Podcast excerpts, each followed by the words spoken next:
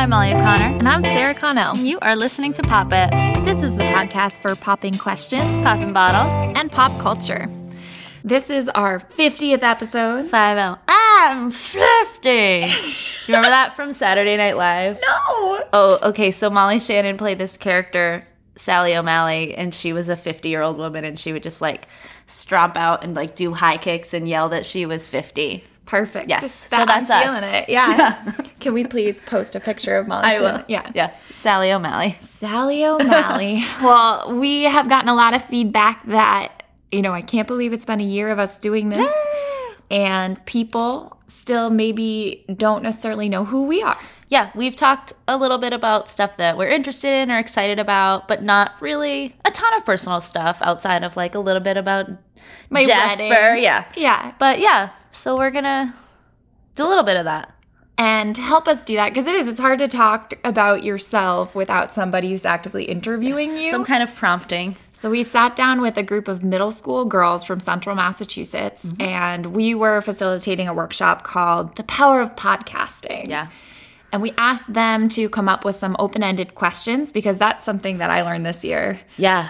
open-ended questions lead to the best conversations Right. If you give someone a question that they can answer yes or no to, or they can just say one thing, you're not gonna learn much from that. It's not very insightful. Mm-hmm. So they came up with some good ones. Yeah. And we did ask them some questions too because I I was reading this body of research that Refinery 29 had publicized and it said that teenage girls are the biggest predictor of trends in America. Yeah. So I asked them to tell us what they're obsessed with right now and we got like a lot of answers but there were a few that got multiple votes. Yes. And there were some that just yeah, there were some that really stood out.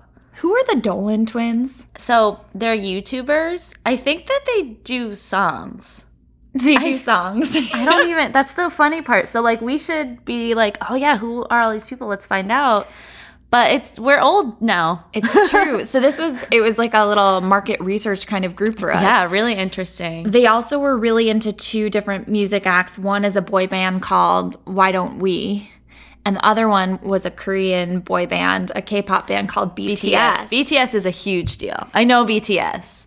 Um, because K-pop is like starting to finally starting to trickle in here. It's really fun, K-pop, and it's also really fascinating because the way that the Korean um, music industry and entertainment industry works is that everyone has like, like here, like we can't name a singer's manager or agent necessarily unless it's someone like Scooter, Braun. Whereas there, they treat part of the entertainment there is people signing deals and moving to different management and moving to different stuff. So like they turn the whole entire industry into a soap opera, which is crazy. So it's like you buy into one thing, you buy into BCS, BTS or Blackpink or something, but then you're like stuck and you start following the actors and the people the fake relationships and the real relationships. So it's kind of crazy the So way it's they like do it. Reality television. Basically.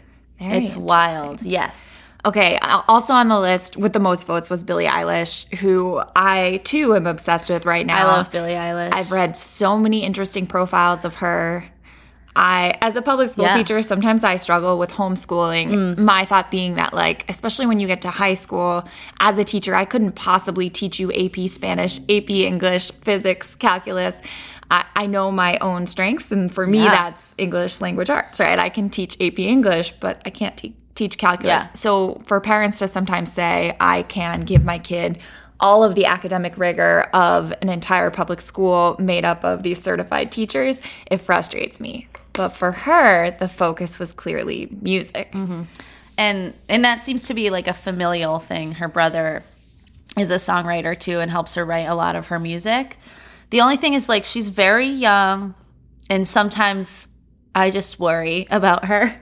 Joy Flanagan, who we had on as a guest, saw her at Coachella and mm-hmm. said, This is not a teenage girl who's performing. This is a seasoned performer who's up here. And she was like a little uncomfortable about it. Yeah. I think I think right, I think a lot of homeschooled people grow up really fast. Whether they're like homeschooled traditionally the way we think of it or like people who who just are professional children, right? Like actors and singers who go through that kind of tutoring and stuff. Um, but even like some of the lyrics, I'm like, oh, but I like the music. Yeah. I just hope she's okay. There's a lot of sexual innuendo Yeah. that makes me a little bit uncomfortable. Yes. Especially like if her brother is like her older brother's writing some of the songs.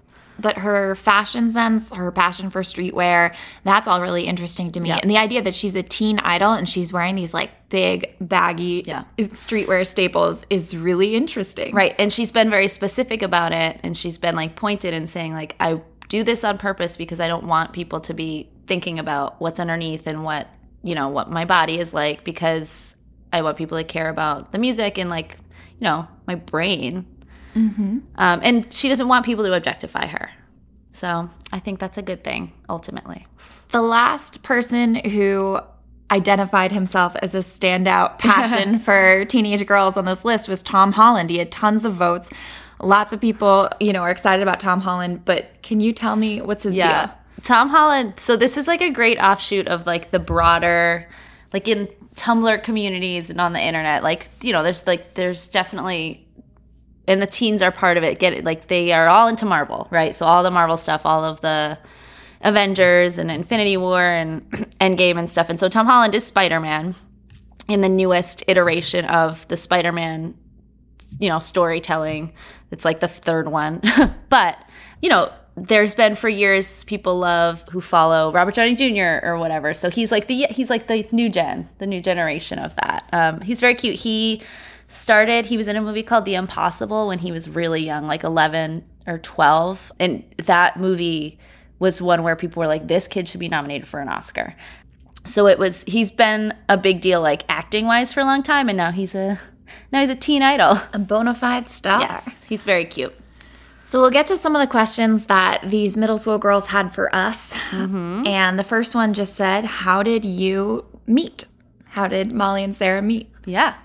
We I was a substitute teacher and I went to Auburn Middle School to sub. I was on lunch duty. Uh, when I started at Auburn Middle School, I was the youngest faculty member by like a decade. By a while, right. Um, and to see somebody else who is my peer, or as far as About- age yeah. goes, in the lunchroom got me really excited. I went right over to you, I think, and I said, Hi, I'm Sarah. Which is good because having not been in a middle school cafeteria since I was in middle school and going back as an adult, like middle schoolers are scary. And I was like, oh my God. Like, I was like, oh, like I was just like, you know, I was there. I was like walking around, but like, and I didn't know the kids because I was a sub. So I didn't feel like I had a lot of authority. And it's so funny though, because they do come up and they'll just like ask you questions. Like, they're like, you're an adult. Um, but it was nice. I was like, oh, hello. So we became allies in the Yeah. school setting. And then you ended up getting a job at the school where I work. Yeah. Um, and yeah, we, we started to hang out a lot outside of school. We found out that we had a lot in common. Yes. Now, the next question says, How did these two teachers become podcasters? And is it weird to have a podcast and express yourself, but also teach kids at the same time? Um, I think we've told this story before, but I was really kind of frustrated when I realized that I was going on the radio every week and I would run through the list of people who had shows on this particular radio station, and it was mm-hmm. all white men. There were seven shows hosted predominantly by white men. And I said, Am I just checking a box for you? You just want one female voice? So we sat down with the producer.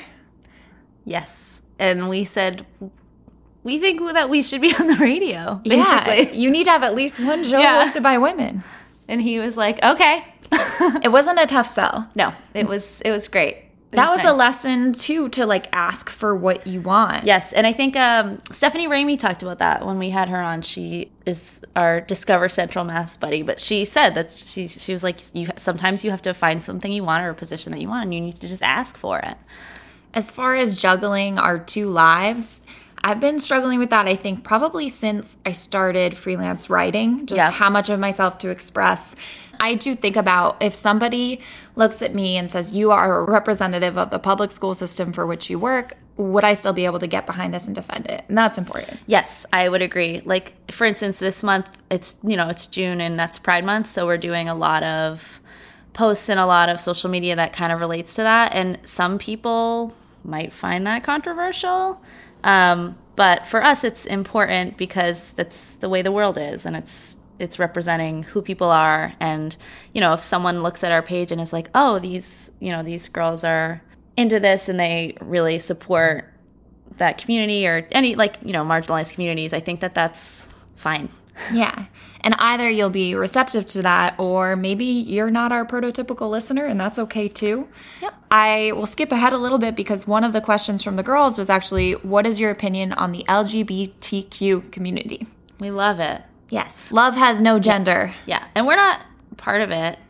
Um, but we we you know we like to go to different events that are either like you know some some of them are like charity events that are literally giving money towards um, lgbtq programs and stuff like that. And then sometimes we just like to hang out within the community and see what's going on. And they, we like to dance Yeah. And one of our most recent posts, I know Molly, you said, is there a piece of media that you would want me to highlight for Pride mm-hmm. Month? And I said, I just saw Booksmart and I just enjoyed it so much. There was a great New York Times piece called How Hollywood Stopped Fearing Lesbian Teens um, by a writer named Eleanor Stanford. Mm-hmm. And it just said, like, Generation Z is so beyond that. You know, they're not worried about gender, they're not worried about sexual preferences. Mm-hmm. They have moved beyond. It's just the norm for them to accept that different people love others. You know what I mean? And Yep. it doesn't need to fall into a particular category. And I said, Yeah, Gen Z. So Yeah. I'm proud of all of you.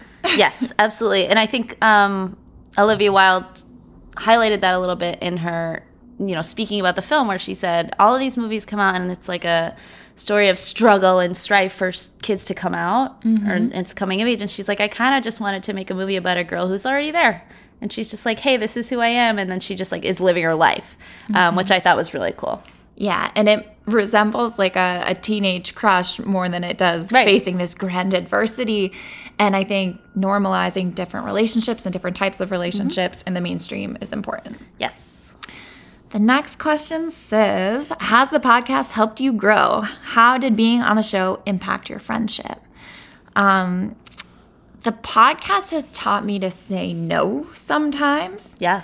One wonderful thing is that we very, very rarely have to ask people to be our guests anymore. Which Um, is exciting. people come to us and that does mean saying no if it doesn't fit into what we do so we kind of had to narrow down like what are the three things that we do we talk about women's professional culture we talk about local culture we talk about pop culture Yeah. if you don't fit into that you're not the right guest Right. And sometimes it's it can be tricky because it's like a friend of ours or mm-hmm. someone that we really like or admire who just doesn't fit in. And that's fine. and as far as our friendship goes i think it's it can be difficult working with sponsors too right? Because they're looking for certain things.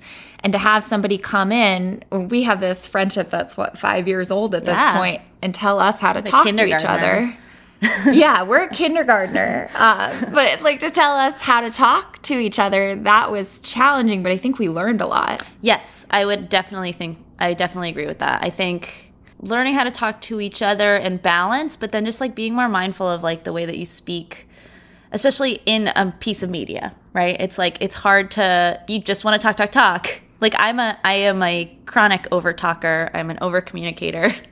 But being really mindful and having to stop and think about it has helped me like in real life too. For me, the best advice that we got, that was the hardest for me to hear, was we were told, um, Sarah, you need to be less on script. It sounds like you've planned out what it is that you're saying and you won't deviate from the script, even when the conversation naturally wants to go somewhere else. Right. And it was the opposite for me where I was like, hey, I'm here. They this said, is going to be great. Get on script. Yeah. and yeah, and, and it turned out that that worked really well for us. And I don't know that we've like perfected it, but I think that we're definitely getting closer to what we're what we want to sound like and what we want our show to be. How do people react when you are a woman doing something that uh, that not a lot of other women do? Um well, okay, I'm really excited that you started working in Armsby Abbey Molly because Me that too. changed my life. I was really struggling to find my own way, feel like I had my own money so that I could get out of a difficult situation. Mm-hmm. And Armsby Abbey opened so many doors for me, but it also taught me that, especially in the service industry and when you're talking about craft beer, men don't necessarily think that you'll have the same body of knowledge as your male counterparts. Yeah. And so I learned how to assert myself working there and how to speak confidently about a male dominated industry. Yeah, I think, and I you can already see that, which is nice. Like they immediately bring you in and sit you down and give you like a one-on-one lesson and just like are like. Did you do Beer "Here's-" 101 I did.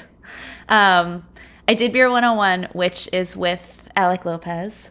The Um, legend. yes, and it was really funny because at the end he went, "You and Sarah are really similar," and it's kind of freaking me out. like he must have watched me because I was I was like a sponge, you know. I was taking notes, and that I bet that's what it was. And I was like asking questions, and I bet he was like, "Well, What are you going to do when you get to a certain number of followers on Insta? And will it ever be enough? no." That's exactly how I feel. No, it won't. I mean, you know, there are numbers that we're excited about. Like we were really excited to hit a thousand followers because you know we started with zero. And thank you to Veronica Ventura too. Yes. She did a special giveaway. And I saw Aviva um, on Wednesday night, Tuesday night at an event, and she was so grateful. Also, that painting came out beautiful. Yes. She was the winner. Yes, we did a custom, or Veronica offered a customized painting to our a one thousandth, or to a winner from a raffle for a one thousandth follower. But I think that we're just trying to grow and grow. Like I don't think in my head am I like, oh well, five million followers, That'll be enough. right? but no, I mean I think we're just like the ceiling is the sky, the ceiling's nowhere. Um, but I also, I remember I took a group of t- uh, teenage girls to Harvard on a field trip a few years ago, and we were driving back on the bus, and they were like, "Oh, it's 2:47. I have to post this picture." And I was like, "What do you mean it's 2:47?" These 16-year-old girls had dialed in the analytics that people aren't really allowed to use their phone during the school day, and everyone checks Instagram as soon as the last bell of the day rings. So if you post a picture then at just the right moment, you'll be first in the feed. It's brilliant. I was like, this is crazy to me, right? And then the other thing they said, if in the first three minutes they hadn't hit a certain number of likes, they delete it because they don't want the that like, algorithm- on their record. Yeah, Whoa, that's crazy. they were crazy. like, it performs or it doesn't. I don't, I, I don't want to be like that, but I am. Right? Yeah. The analytical data side of my brain is like, what will get me the most likes on this photo? Yeah. And that's like right. I've gotten like really dialed into like hashtags and different stuff like that and like how do I get onto the discover pages and stuff like that. And it is hard cuz sometimes you just want to post the things that you want to post. Like sometimes you just want to we just we like to post things we like and care about. One thing that I have discovered that is important is that we get the most or more likes on pictures that feature us.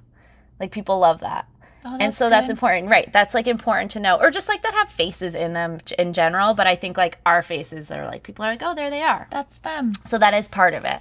Um, but yeah pictures of people definitely are what the algorithm is looking for. Going back to our secret life as teachers too i had my instagram on private for i don't know ever since i got it in like 2010 um, until this year i opened it up and i said well if i really want a future in my freelance writing career and with this podcasting and all the other things i'm involved in in the city i got to open it up. And if my employer in this day and age has a problem with that she's going to have to let me know Yeah. and that was a tough decision to make. Like last year, my big, or last week rather, my big cover for Worcester Mag was about beer. So I posted a picture of beer. Now, as a first year teacher, I never would have done that and opened it up to the public. I was so cautious.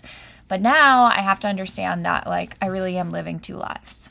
well and it's not just that but like it's not like you're posting something irresponsible you're an adult person right and i think mm-hmm. as long as you're not posting inappropriate or like flagrant i don't know violations of Right. whatever then it's fine because like you're a person And since I opened Real it up, life. in the last few months, I've gotten 500 additional followers or Right. something like that, which is crazy to me. Yeah. And I, who knows who some of them are, which is a scary thing too.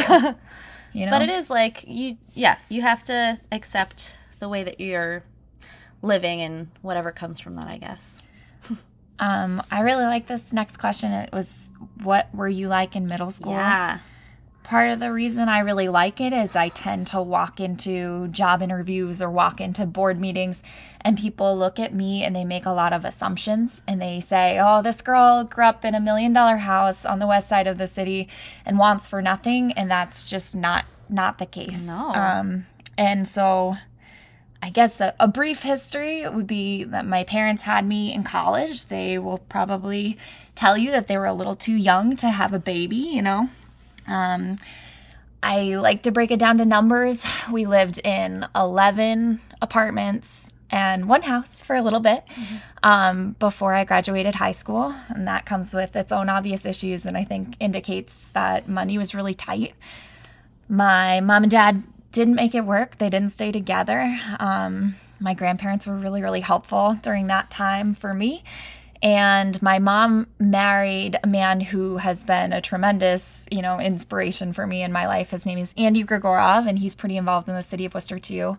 He's my stepdad, but they got divorced when I was 16, and that was hard too. Um, I poured myself, especially in middle school, into school. That felt like a really safe place for me. Books were like this beautiful escape where, you know, you could enter anybody else's world. But I didn't necessarily know that what I was experiencing wasn't the norm. You're kind of caught in this little bubble. And um, I do, I always am grateful for the families who were so kind to me and like made me create some aspirations for myself. Athletics was another thing that I really poured myself into. Um, I knew I wanted to become a Division One swimmer, and that was my sole focus. Sometimes to the detriment, probably of my own my own social life, but um, I became a really talented swimmer, and that's led to a lot of success for me too. Well, and also the swimming and stuff for you was really like how you kind of fell into your friend group in college, right? Where you right. all you all did different. You were athletes, and mm-hmm. yeah, so that works too. So I wouldn't give back that adversity for the world because I am the grittiest girl and that's, that happened for a reason. You know, Ivy, I think, put it best. She gave the Quinsigamond Community College commencement address, and she said, "All the stuff that I was so embarrassed about when I was in middle school is now the stuff that make people so impressed by me and make people give me new opportunities." Um, because growth for me is so much more indicative of success than achievement. Yeah, I would definitely agree. When I was in middle school, I was a big old nerd. um, I I had a I have a single mom, um, and my grandparents were also tremendously helpful. But I didn't even meet my dad till I was ten years old. Um, so like right around like right before I went to sixth grade. I think I had met him like once or twice as a kid, but I didn't know my dad um, until middle school, and then I sort of got to know him then. But at that point, like I lived with my mom and her boyfriend at the time, who was really like a stepdad to me, um, and who really like you know, was raising me essentially. I did have I when I was in middle school, like I had a single mom when I was younger and but she always, you know, she wasn't super young and she worked, but when I was in middle school, we lived in a very we lived in like a beautiful big house because my stepdad made a lot of money. And it was interesting because they also broke up when I was like 15 or 16. And then I went back to just being me and my mom, which I did I had missed. That's like I grew up with that and that was you know, it was like my mom always made my life feel, I think, like enriched and normal. Like I didn't, I didn't, I never like wanted for a father figure. Um, like I had my grandfather who I depended on. I had my uncle Matt, and my mom also like filled my life with my my cousins, my aunts and my uncles and my cousins, and I spent a lot of time with them. So like as an only child and with a single mom, I had a lot, and it was great. But then, yeah, when I was like 15 or 16, we moved out. In middle school, I was also very into books, but I also was like trying to figure out who I was, and I got like very into like emo music and punk music, and I and I look back and and I was I had a great middle school experience, which is so funny because a lot of people don't. I had almost like the opposite, where like I had a wonderful middle school experience, and my high school experience was like eh. Um, because when I was in middle school, I just had this really wonderful group of friends, and we lived in this bubble of like we were so happy together, and we would watch Degrassi every Friday night, um, and do prank phone calls and like just silly stuff. But we lived, and like we did get teased a little bit. I wouldn't say bullied because we made ourselves different. Um, we weren't, we, you know, I didn't want to wear like And it's so funny because now I wear American Eagle all the time as a grown up, but like that wasn't my style then. But yeah, in middle school, it's like be who you are, I guess would be what I would say, right? Mm-hmm. Like I had a weird time. I like I said, like I didn't meet my dad till I was ten, and like I used to get dinner with my dad like once a week, or I would go hang out with him. And I don't know where he is now. Um, I haven't seen him since I was like in like ten years at least. And I think like my mom made my life so okay and acceptable as a single parent, and she made it. She was, you know, she was all I needed. Um, so I've never like been like, oh man, like I wish my dad would call me. Um, mm-hmm.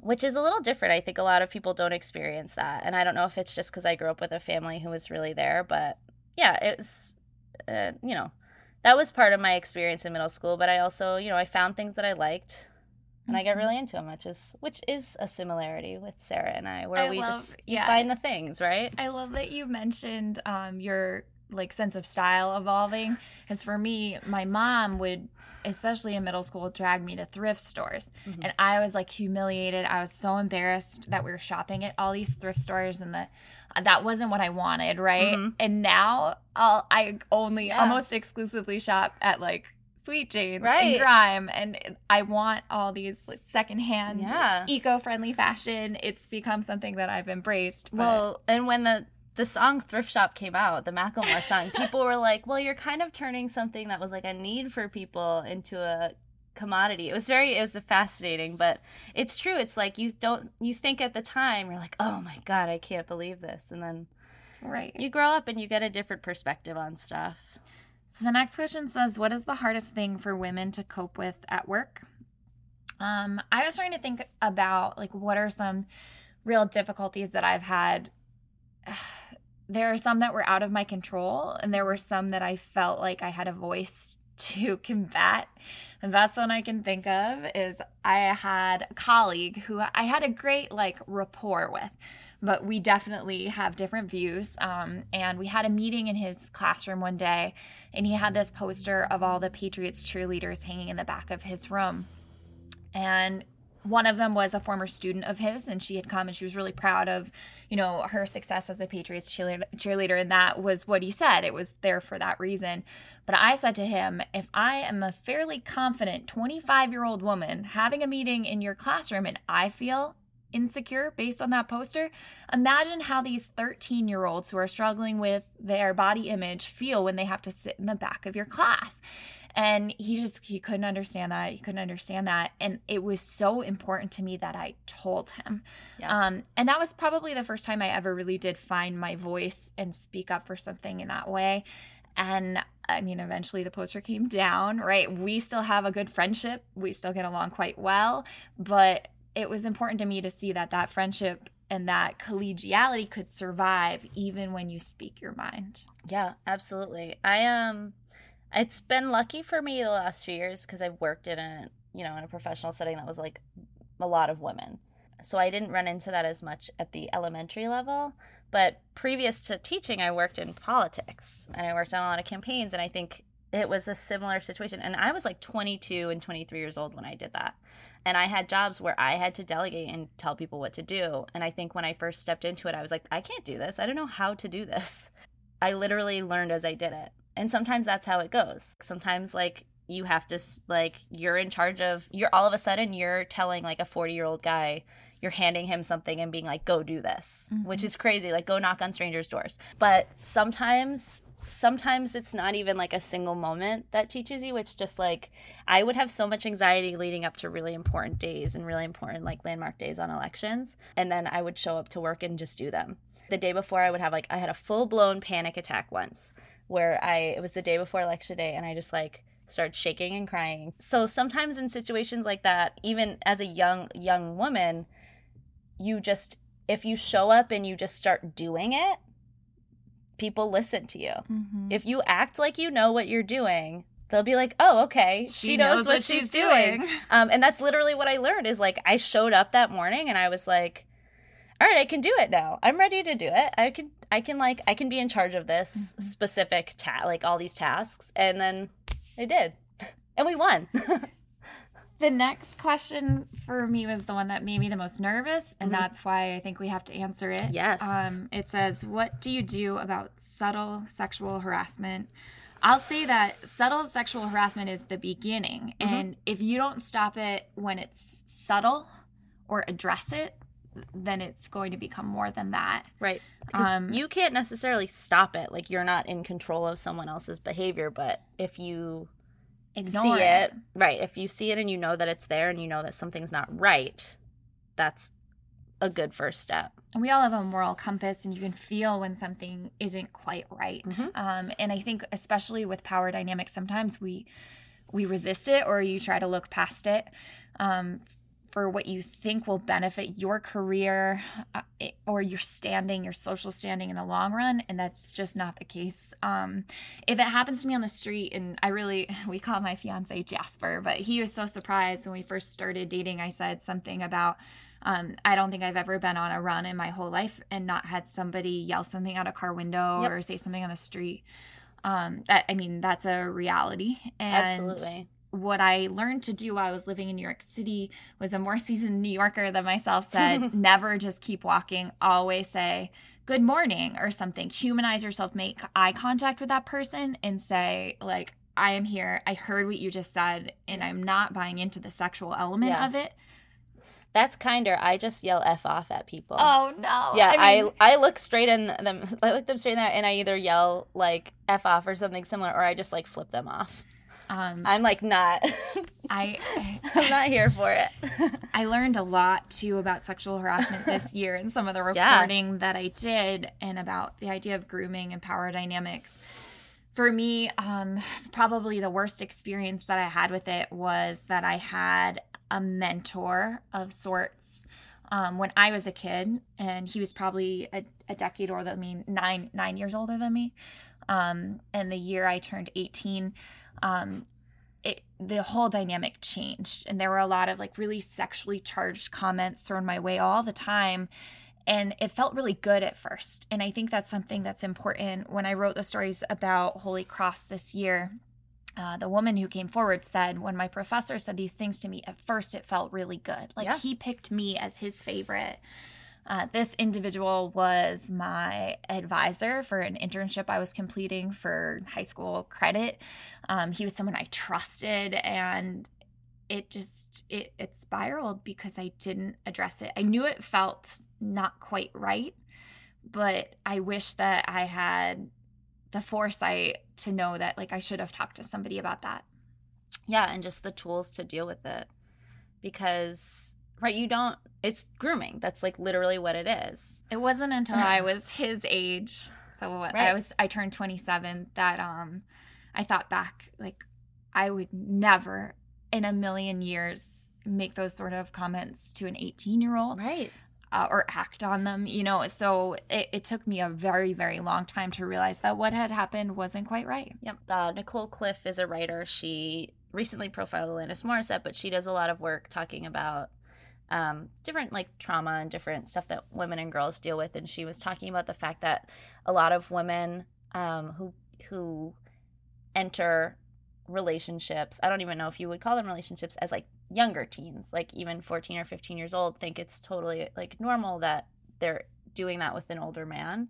And then it's something similar to what you said, where she has spoken with a lot of women who are her friends who have daughters who are now 14 or 15 and then that's when they are like struck by lightning and they're like oh my god that was so wrong Mm-hmm. because at the time you're like oh yeah like i was part of it i made that choice And it's me. I'm different. Right. This is different. yeah but it's not necessarily the case she also was um she was also writing recently about how a lot of women go to do jury duty and if the case pertains to some kind of sexual harassment or assault women are asked on jury duty do you have experience with this or do you know people like someone who has had experience with it and women say every woman says yes and then they don't end up on these juries Mm-hmm. which seems like it should be the opposite. It Right. should be the people who who know, right? Like who know but and it's all it's like every woman like even if you have not been like the one in 3 or whoever who've experienced something like that,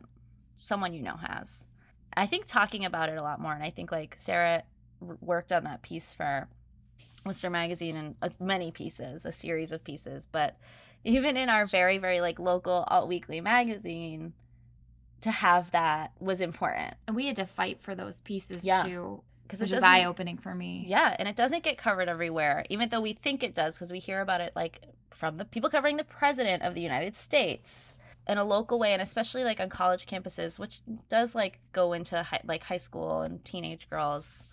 You just you have to talk about it. Mm-hmm. Okay, the next one says, What is the best way to reduce pollution? I listened to David Chang's podcast recently, and he had a really interesting fact. It said, By adding a small amount of seaweed to an animal's feed, researchers found that they could cut the cow's methane production by nearly 60%. What? The chefs are the ones who are afraid to change the um the quality of the meat. But I thought that was eye-opening too, where I was like, wait a second, we could just feed these cows some seaweed and reduce their methane by 60%. That's crazy. I had no idea. I would say one way to reduce pollution is to aggressively regulate corporations and not subsidize their environmental damage. I'm very clear on that. So the next question says, Who inspires you? Um, my favorite essayist is named Sloane Crosley. I'll read anything I get, can get my hands on. I love having her voice inside my head, and I think she's brilliant. Um, I also love the podcasters from uh, Call Your Girlfriend, Ann Friedman, and Aminatou Sow. Yes, I. Who inspires me? Daniel Mallory Ortberg is a writer that I love. Um, he is a trans writer. He just came out in the last within the last year, and he and Nicole Cliffe, who I already talked about, founded The Toast, which was like my favorite website. Rest in peace, The Toast. They use that website to uplift women's writing and use humor most of the time, but also it was very literary, like almost to like a like a comic level. Um, so those two are really inspiring to me, and I also am super inspired by women who not sacrifice because that's like a goofy word for it but like women who get really into comedy like aggressively so to the point where people stop seeing them as like beautiful or pretty.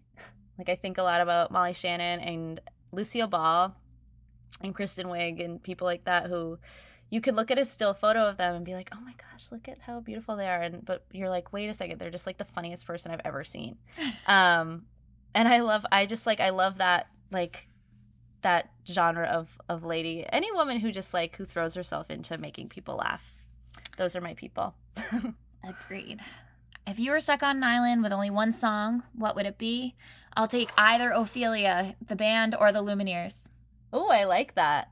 Oh that's a great question. I would say oh, oh hold on. One song okay because my instinct my immediate which is so this is not my answer but levon the song by elton john which is so weird because that song is named after levon helm from the band who you just brought up Mm-hmm.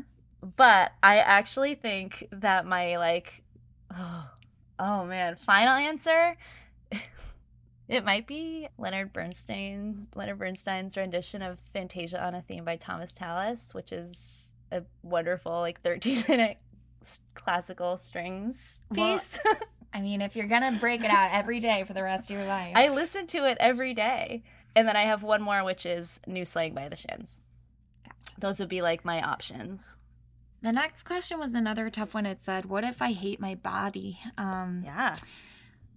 I haven't figured this one out yet completely. I still look for validation from other people. We talked Mhm. about Instagram, but I look at my likes sometimes and I worry is there something wrong with me or um, why do people like this picture?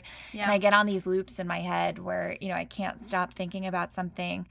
In high school, I had a journal as encouraged by a swim coach of mine, but he encouraged me to write down everything I was eating every day and weigh myself every day. And for me, that became a terrible, terrible thing. Don't Um, do that. don't do that. Yeah. And when I stopped weighing myself when I got to college, because I was a Division One swimmer at that point, we had a nutritionist who was working with us, and I got so much happier, you know, to not think about it every single day. And um, I think that's that's really important. Don't fixate on it. I know Yeah. that's easier said than done, but just the physical act of writing down those things every day got me stuck in a space that I wasn't happy in. Absolutely. And I think another thing is that like especially for like Sarah, you were an athlete. So like your weight a lot of that is your strength, Mm-hmm. right? Like a lot of that is what makes you good at what you're good at. A lot of that is how you swim as fast as you swim or as well as you swim because you're strong. Mhm. It's not necessarily because you have like a certain body fat percentage or something ridiculous like that. I was always really thin.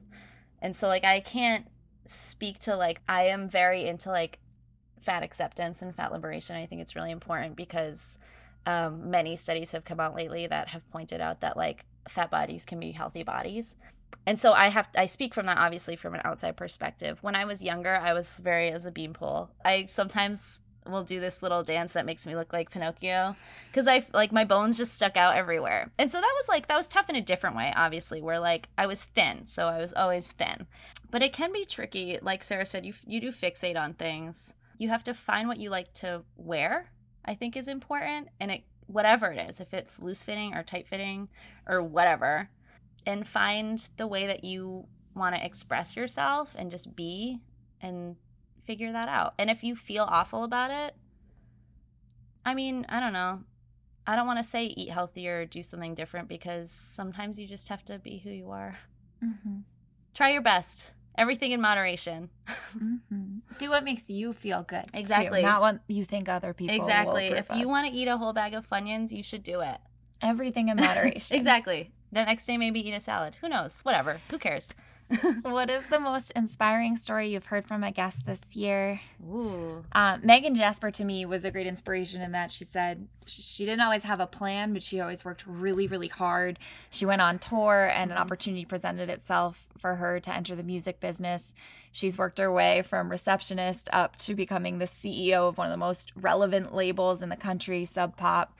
And um, I, you know, I thought if she can do that, I can do anything. we talked to Nikki Bell, who works as she was a she was a prostitute. She was prostituted um, as a younger person. She's been out of that life for five years, but she has started an organization an organization called Lift. Living in Freedom Together for survivors of prostitution, and just the way that she has come not only come out of that world as a survivor, but she's thriving and Mhm. She's thriving not only on her own behalf but on behalf of others and really working to make the world better. Like just period. Like she's just trying to make things better I'm glad you mentioned her because the next question says, Do you ever feel uncomfortable with your guests on the podcast? I wouldn't say I felt uncomfortable in Mhm. any way with Nikki, but I was nervous I would use the wrong language. And I, I had the same experience when we interviewed um, Patrick Joslin and Josh Croak. And in both of these situations, I said, I just want to make sure that I don't use language that's incorrect. In in both cases, they said, Thank you for saying that. You know, Yeah. you even asking or addressing it is the most important thing. Like, uh, we'll do everything we can to tell you what language to use. Thank Yeah. you for asking. absolutely ask questions make sure people know that you're entering a, a conversation or whatever you're entering with compassion and Mhm. empathy and that's all you need If you could switch places with anyone in the world, who would it be and why? Elizabeth Warren, because she has a plan for everything. Got- she does have a plan for everything that's such a good answer um, if i could switch places with anyone in the world oh hmm i don't know i have to think about that one that's not an immediate answer for me we can come back to Yeah. it. Have you? Oh, have your lives changed since you started this podcast? Okay, tell us story about Trader Yes. Joe's from yesterday. Oh my god, it was so crazy. I was at Trader Joe's yesterday. I was just like in the checkout line. So then the bagger, who is like a guy in his 50s probably, like I'd never seen him before. Usually like we run into people that we know in some way like mutually or whatever. His name is Glenn. Hi Glenn. Um he, first he was like how's your day? And I was like it's great. How's yours? And then he asked if I wanted everything in one bag and I was like, "Yeah, if you can." And then he was like maybe he wanted to like hear me talk again and make sure it was me and then he was like her? He and then he was like I uh you guys are doing a great job on Pop It Worcester. Aw. And I was like, "Oh my god, thank you." So, you know, stars they're just like us, like they shop at Trader Joe's. um but I was like, thank you so much. And it was so funny because at one I I was like, yeah, that's me. Like I said that out loud because I was like, yes, you're right. I Um, still I get so flattered when people Yeah. have listened or engaged with us in any way. And I had a meeting this week. I was nervous. The Telegram and Gazette has absorbed Worcester Magazine. And I thought for sure that they called me in for this meeting to say, it's been fun, but, you know, we're going a different direction. But they called me in to say, we love hearing your voice. We love the brand that you and Molly have created, mm-hmm. and we want you to insert more of yourself in your column. And they had a few examples of things that I'd written in my column that I had been nervous would get cut by the editor. And they said, We want more of this. We want more of that. you. We don't want you to just tell us what to do this weekend. We want to hear what you think about all these yep. things. And um, yeah, they're keeping all of the pieces that I do every week. They want more. Yay. I and that is because of this. You're gonna keep Worcester Magazine afloat. Yeah. uh, they're upping that is exciting. circulation. They're still going to drop it what? free at coffee shops yeah. and everywhere else. Um, and it'll be a part of the Thursday edition of the Telegram. I'm like, what? I know. I was not expecting that. I thought Worcester Magazine might have to go by the wayside, and instead it's getting stronger. That is and very exciting. I am so excited to to work with Victor Infante. Um, Because I've admired his work for literally you know a decade. Yeah. So. Who is your favorite YouTuber? Okay, I'm not a big like I don't watch a ton yeah. of YouTubers, but I read a great profile of Jenna Marbles a while ago. I think she's funny. I think she's smart, and I think she like will air her vulnerabilities. She's local too, right? Is she a she Boston lives in girl? LA now, but oh, I don't know. I think, maybe she's from here. I think she was a Boston girl. I could be wrong. I love Christine Sydelko. she used to do. She's the one from the video where she runs out of the um. Oh God, what is it? It's not KFC. Taco Bell and she's like, they knew my name, but she's the one who who did the I am shooketh. Um, I love her. I also love um, Gentle Whispers, who is Maria. Maria Masha. She's a, she does ASMR. She's oh, great. Man. I listened to an interview this week with Aubrey Plaza, and she loves ASMR. It's it's soothing.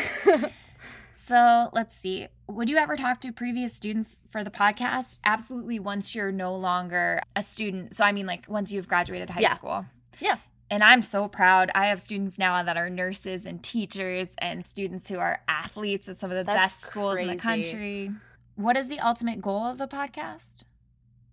What is the ultimate goal? I mean, like elevating women's voices, not just like like we talk about professional culture and all this stuff, but also just like getting more women to talk about like their stuff, normalizing our yeah, experiences as women but like yeah like what are you into? What's your thing? What is what makes what makes you excited and like I love funny to, mundane stuff. We're a resource where you don't have to listen to all the episodes in order. Danny Babineau has been going episode by episode. She's pretty amazing. But I said that is amazing. do a deep dive when you want to learn about somebody.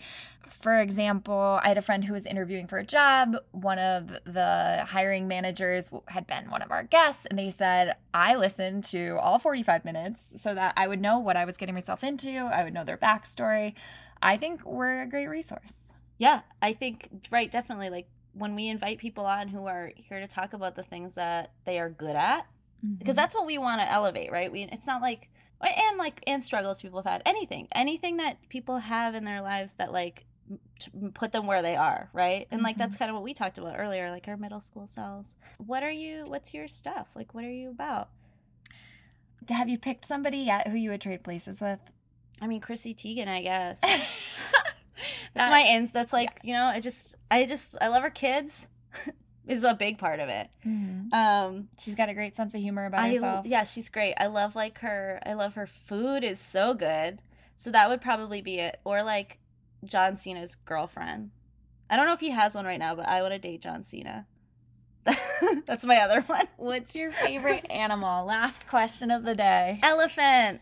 So wise. Dolphins not just because I was a swimmer, but also uh, I watched this great documentary about dolphins being kept in captivity and how they consciously choose to breathe. It's not like humans where we just automatically breathe; they have to choose.